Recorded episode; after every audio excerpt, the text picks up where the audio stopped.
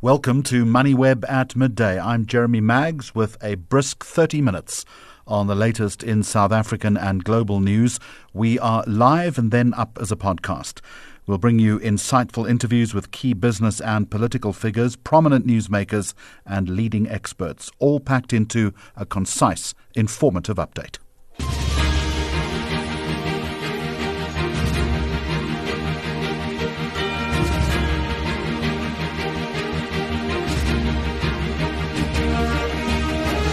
It's Thursday, the 1st of February, and coming up, the country's logistics crisis is being described as a perfect storm.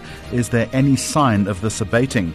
The global impact of the ICJ genocide ruling, why entrepreneurship is seemingly stumbling in South Africa, the high cost to business of poor mental health, and are local companies prepared for the Amazon onslaught?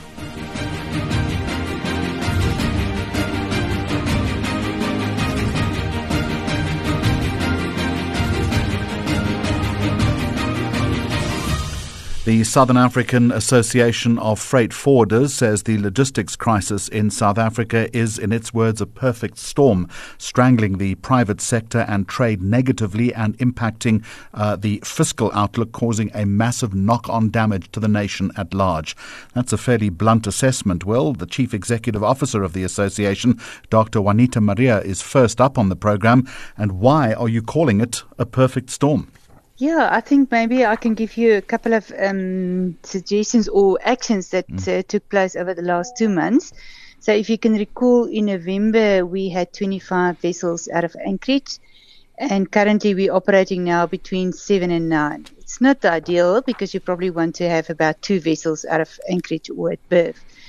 But uh, and that comes back that we probably will recover, I would think, fully in the middle of February. Um, let's say the end of February, middle of March, because currently we can see we still have 15 days in the extended supply chain. So that's not really the norm, but I think we're working towards a norm. Let's say by the middle of March, mm. end of March. So am I detecting a slight note of encouragement here? Definitely, because I mean, what happened since last year November Transnet have done some shift changes, so that helps with a, longer extended shift of the people at uh, ship to shore crane and the straddle carriers.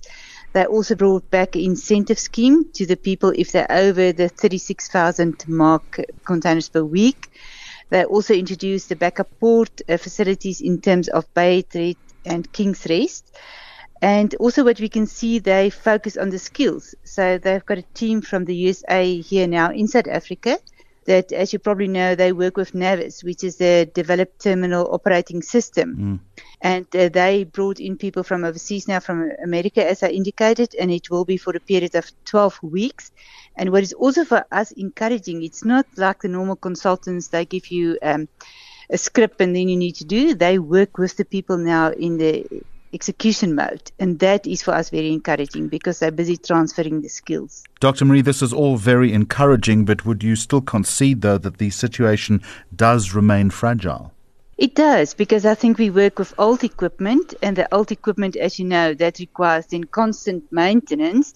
And we can see now in Durban that is now a pressure on how can we replace the equipment and how can we accelerate the repair of the existing equipment and how can we upgrade our workshops.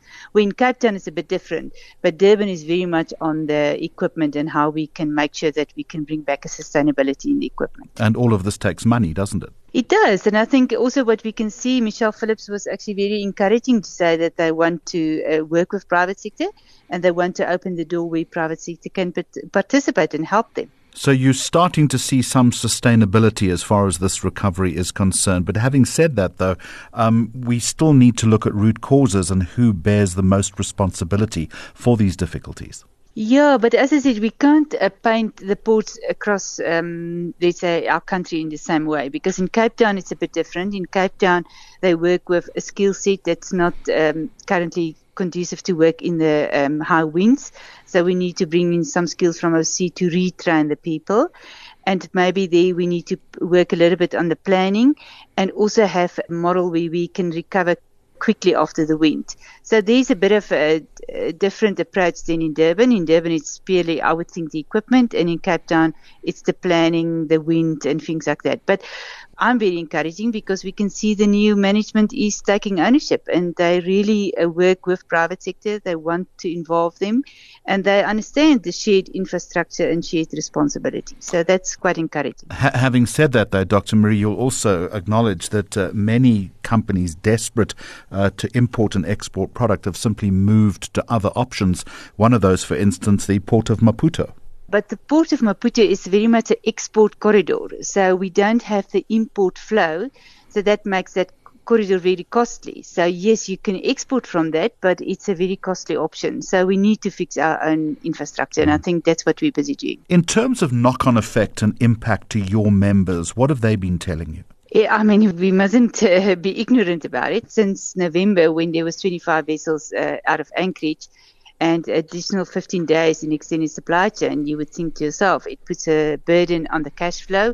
And also, they have to make alternatives. And some, yeah, there will be casualties, but I think we don't want to dwell too much on it. We just need to say that we have a turning point now and we need to pressure to make sure that we come out of it and probably redefine what is excellence in the supply chain. So, what would redefine excellence in your opinion? I think it would definitely be a hybrid model between private sector and state-owned companies, and then make sure that the modalities uh, like the ocean and the road and the rail works in a multimodal structure. We have different freight villages. We move containers away, and we have different collection points.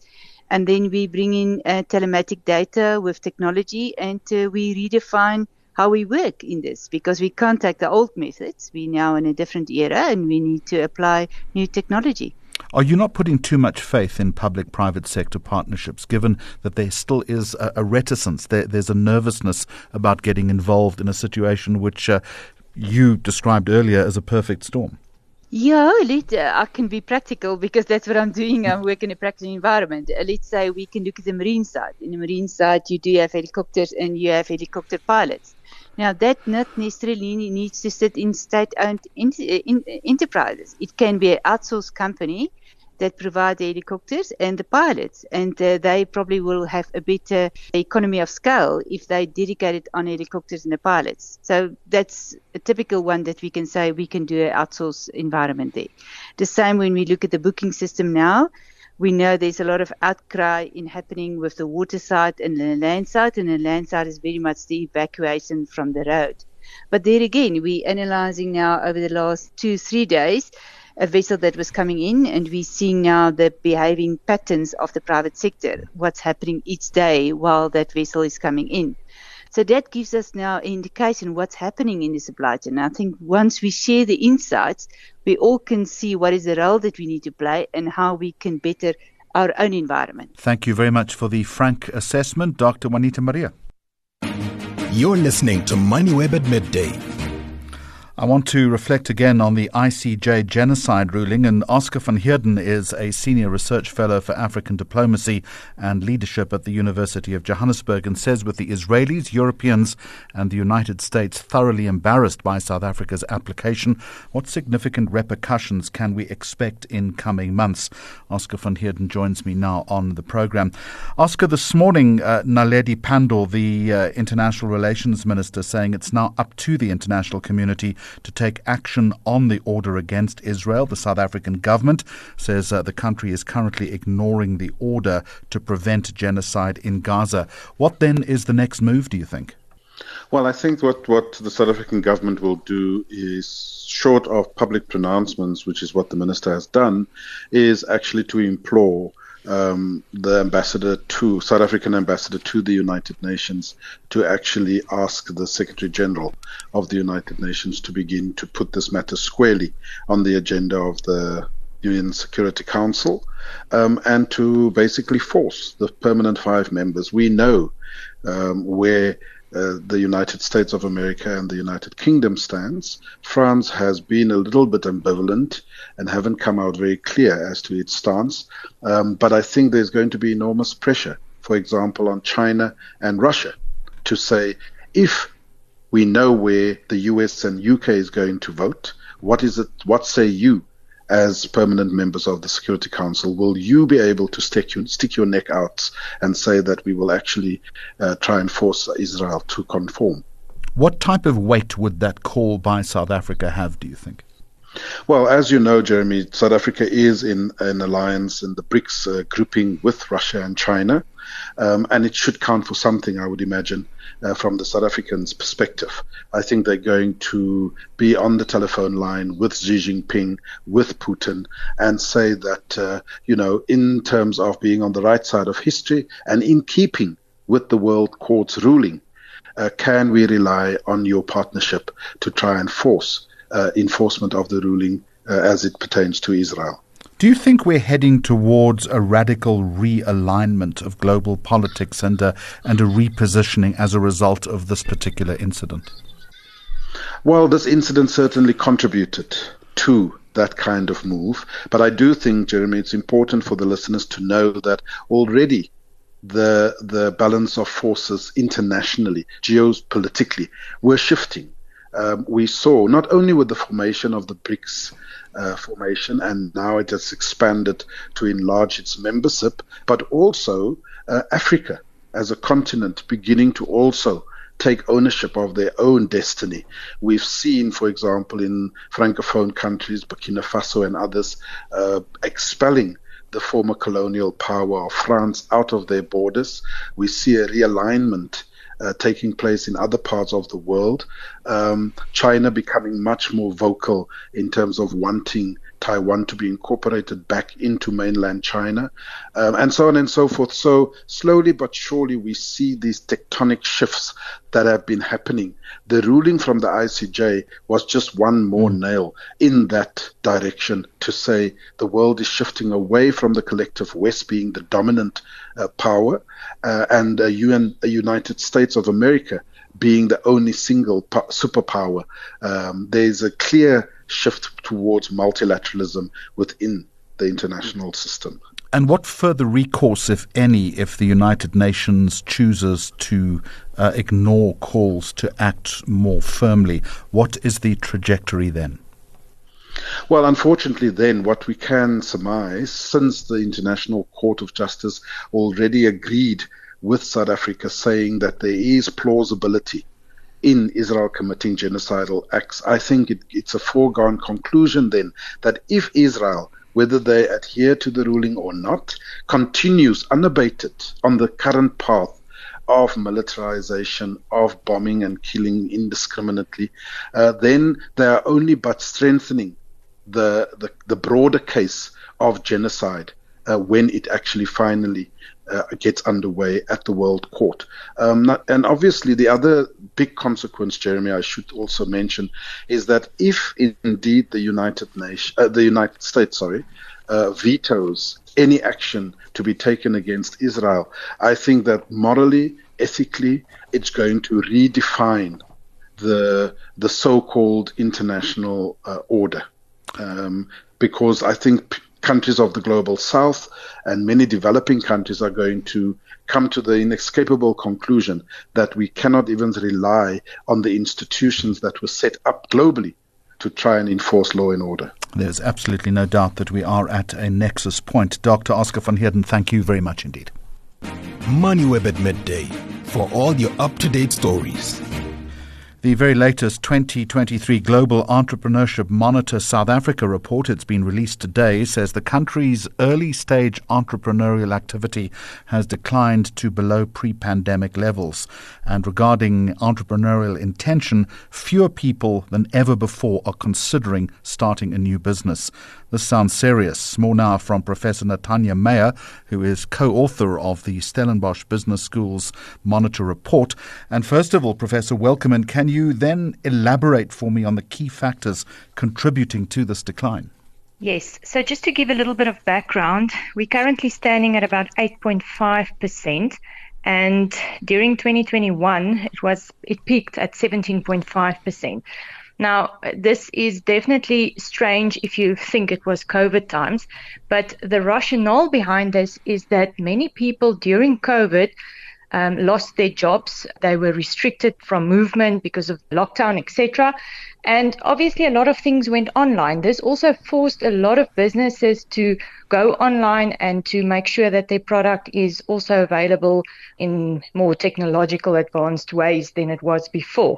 It also made access to the market or ease of entry a little bit easier because of this online approach and not having, you know, to have a traditional brick and mortar. So a lot of people started businesses during that time. Mm. Unfortunately, some of these businesses were also started out of necessity and not possibly out of potential or, you know, seeing opportunity, which is a bad thing because that means or meant that a lot of them also didn't succeed or last very long. So in a nutshell, that is what we sort of analyzed or, or took from this spike in the early stage entrepreneurial activity during that time. So fewer people, if I understand you correctly, are considering starting new businesses. What are they afraid of? Yes. So if you look at when we measure the entrepreneurial intention, or, or as you mentioned, starting new businesses, there's certain things that actually um, affects this choice or this thought or action to behave in a certain manner and to actually start something. And this is obviously things like good career choice.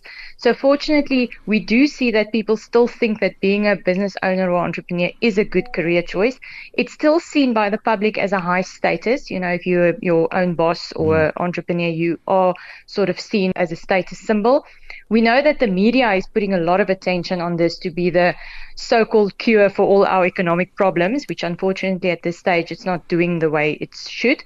But the thing that you mentioned now and what is really hindering people to actually take that first step and start is fear of failure.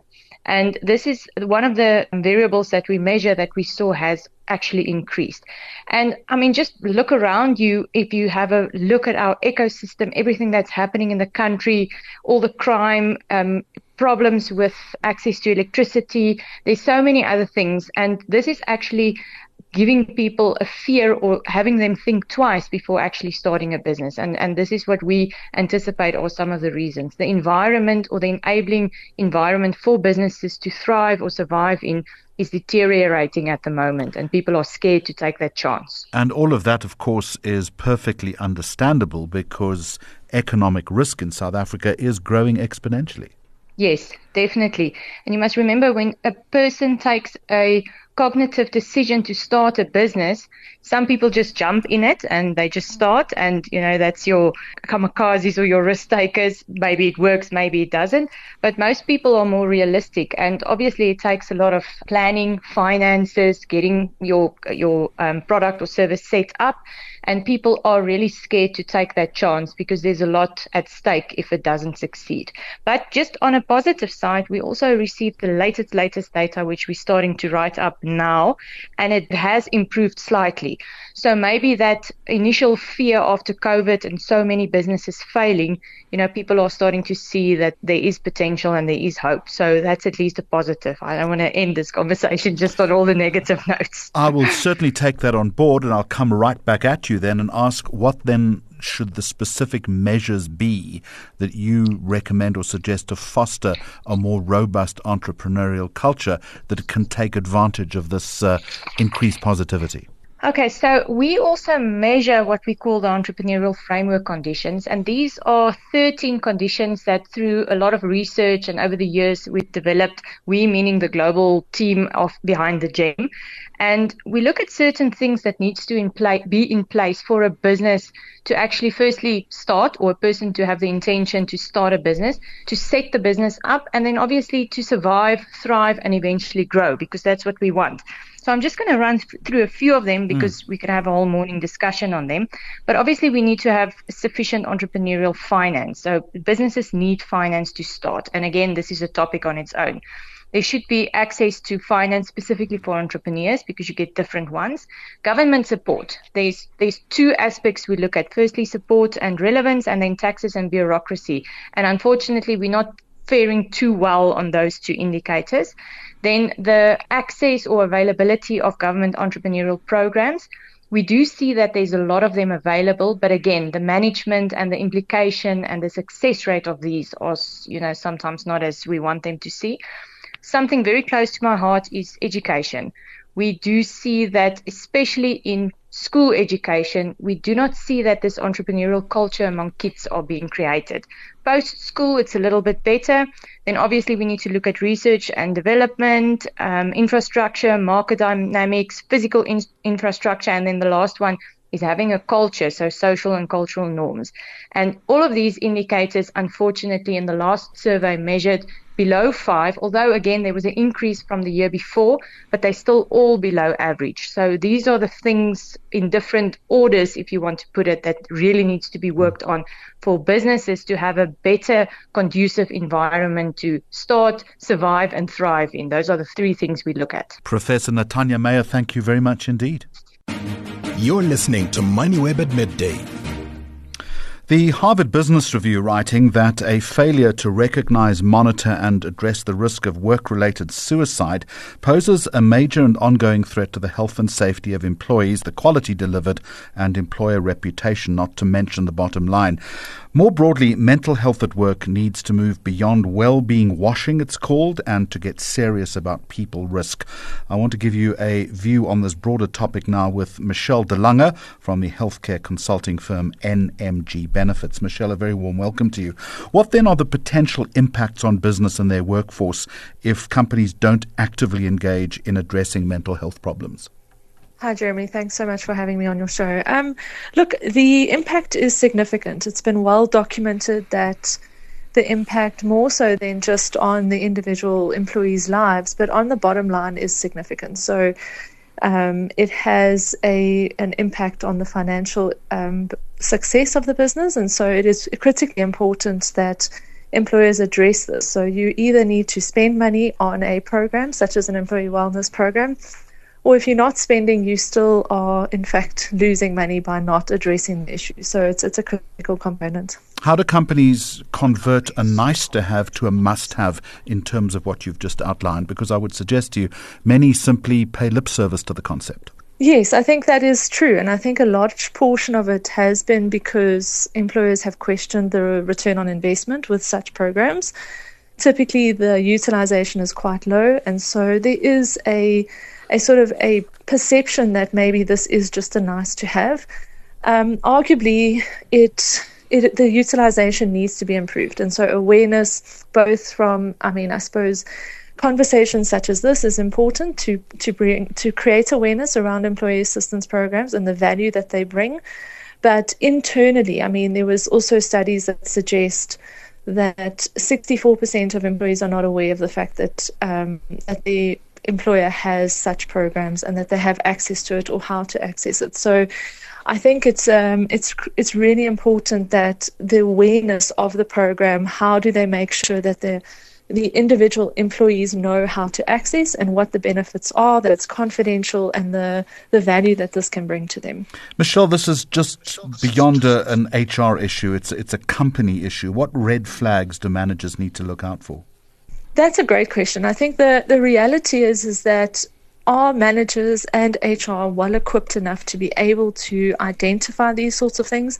I'm not sure that you are always. Um, and so these types of programs have coaching. They give leadership coaching, they give um, career coaching, they give um, managerial assistance in terms of how to identify. So, to your point, um, I'm not sure that outside of the general scope, um, if you're not generally aware of this, the particular signs and the symptoms that are, are there, then you you may miss it. Um, the obvious ones would be absenteeism or sort of presenteeism. But if you are not actively involved in the the team, then I suppose you can miss it. And that's why these types of coaching that they've made available, webinars that's available through these types mm. of hmm. programs are very important. Yeah. Do you think there are specific industries or sectors where employees are more vulnerable to mental health issues?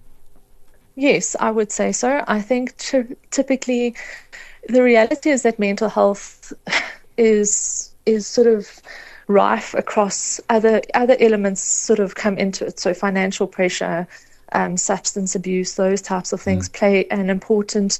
You know, they're all intercorrelated, and so the reality is, I do think where you have perhaps your mining sectors and you know the sectors where generally sometimes you have blue collar workers that don't know how to access it's there's also a stigmatism in terms of mental health and wellness and you don't speak about those types of things so i do think in some areas it's uh, it is worse but whether it is actually being addressed is the question and so um, but in one in six South African employees suffer from some sort of mental illness. And so when you think of an employer group of, let's say, a few thousand, it's a large portion of your employer group that are, are struggling. What then are the initial steps that companies should take to develop an effective support system? Look, I think um, I think in collaboration with providers out there that have the expertise and that specialize in this would be your first step. So there are um, employee assistance programs and products out there that have years of experience that and then I would say that's the first step. So you should reach out to those particular providers. If the company has a healthcare broker, they can reach out to them and try and do a review to see what would be most suitable for their particular workforce.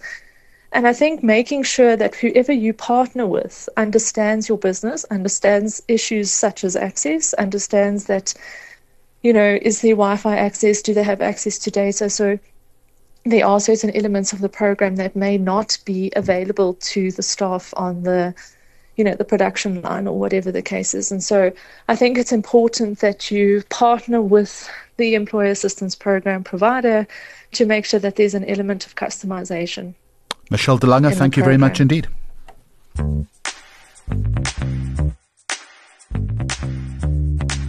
I'm Simon Brown, host of MoneyWeb Now. Join me every weekday morning at 6:30 on the MoneyWeb website or the app to kickstart your morning with the most up-to-date business, economic, and investing news. I ask CEOs about results, speak to analysts on their favorite stocks, and get to understand the inner workings of the economy. Podcast published just after 7. MoneyWeb Now with me, Simon Brown, to start your day informed. You're listening to MoneyWeb at midday Amazon's launch into the South African market could have a seismic effect, I'm told, on the digital advertising landscape. So marketers need to be paying as much attention as possible. Uh, that assessment from Grant Lapping, digital executive at Plus One X. The company describes itself as a new age solutions and systems integrator. Grant, what shifts then do you expect in this digital advertising space? Hi, Jeremy. Thanks for having me on the show. Um, yeah, I think I think a lot of the focus of Amazon coming into South Africa, everyone's worried about the impact it's going to have on companies like Takealot and retailers. But what people aren't also looking at is the impact it's going to have on the big ad platforms such as such as Google, uh, for one, because it's not just about a marketplace where they sell products; they actually also run ads, and and if you look at it on a global level, especially in the US, 50% of product searches actually happen on Amazon versus 31% on Google. So that is actually a big shift, you know, in terms of where ad revenue is going to go and ad spend is going to go. And the way TikTok is a thorn in the side of uh, Facebook at the moment, I think Amazon's definitely growing into a real competitor to Google, especially for product product related searches. So, how then do marketers, do companies need to start preparing for the change that that you're outlining to me? Well, I think I think being in an agency environment, um, it's actually a great thing for us because it gives us a new platform, and it, it's not it's not going to definitely not going to hurt. It's going to help marketers because they've got more channels to use right now. A large portion of ad spend in the digital mix is going to to Google, just because they are so dominant. And now we have an alternative. We actually have another way to, to reach our audiences. And that kind of competition, I think, is only going to make it easier to get, you know, cost effective ads in front of your consumers. And the targeting and the data available on Amazon is amazing. Imagine you can actually target ads to people that are searching for your competitors' products. Uh, that's now available, and you know, there's huge opportunities. Grant, you point out that Amazon has an ability to operate at a loss while building traffic. Um, so, are we going to see an inevitable price war when it comes to marketing communication? Yeah, I think uh, Jeff Bezos said your your margin is, is my advantage, or something along those lines. And and and they do. They have so much cash available, they can afford to to go underwater and stay there for a lot longer than most competitors can. So that is how they've operated in other markets, from what I understand. And um, I think it, I think that is something that other uh, e-commerce platforms such as the Takealots or Bash or, or, those types of platforms are going to have to be very aware of. Um, I, it will take them time to build out the distribution network, infrastructure, the staff, everything on the ground in South Africa. It's not going to happen quickly, but um, they don't it, it's definitely a monopoly type space. They'll, they'll sell everything and they'll have the inventory for everything. And I don't know if there's going to be much room for a lot of players, but I think we'll see with time. Going to be an interesting space to watch. It certainly will be. Grant Lapping, thank you very much indeed. Before we go, we asked on our daily poll yesterday what new actions South Africa should take to address corruption. Uh, the options strengthen judicial law enforcement systems, implement stricter enforcement of anti corruption laws, or increase resources of the judicial system. And the answer by a long way, and this is the call from the MoneyWeb community to strengthen law enforcement. Today, it relates to an interview we did earlier on the program. The number one priority in resolving South Africa's ongoing logistics crisis target the root causes, refine and enforce policies, or immediate operational improvement. Go to MoneyWeb on Twitter X, also on our LinkedIn page, and we'll have the results on the show Friday. MoneyWeb at midday. We are live at noon weekdays, then we're up as a podcast. Thank you for listening and goodbye.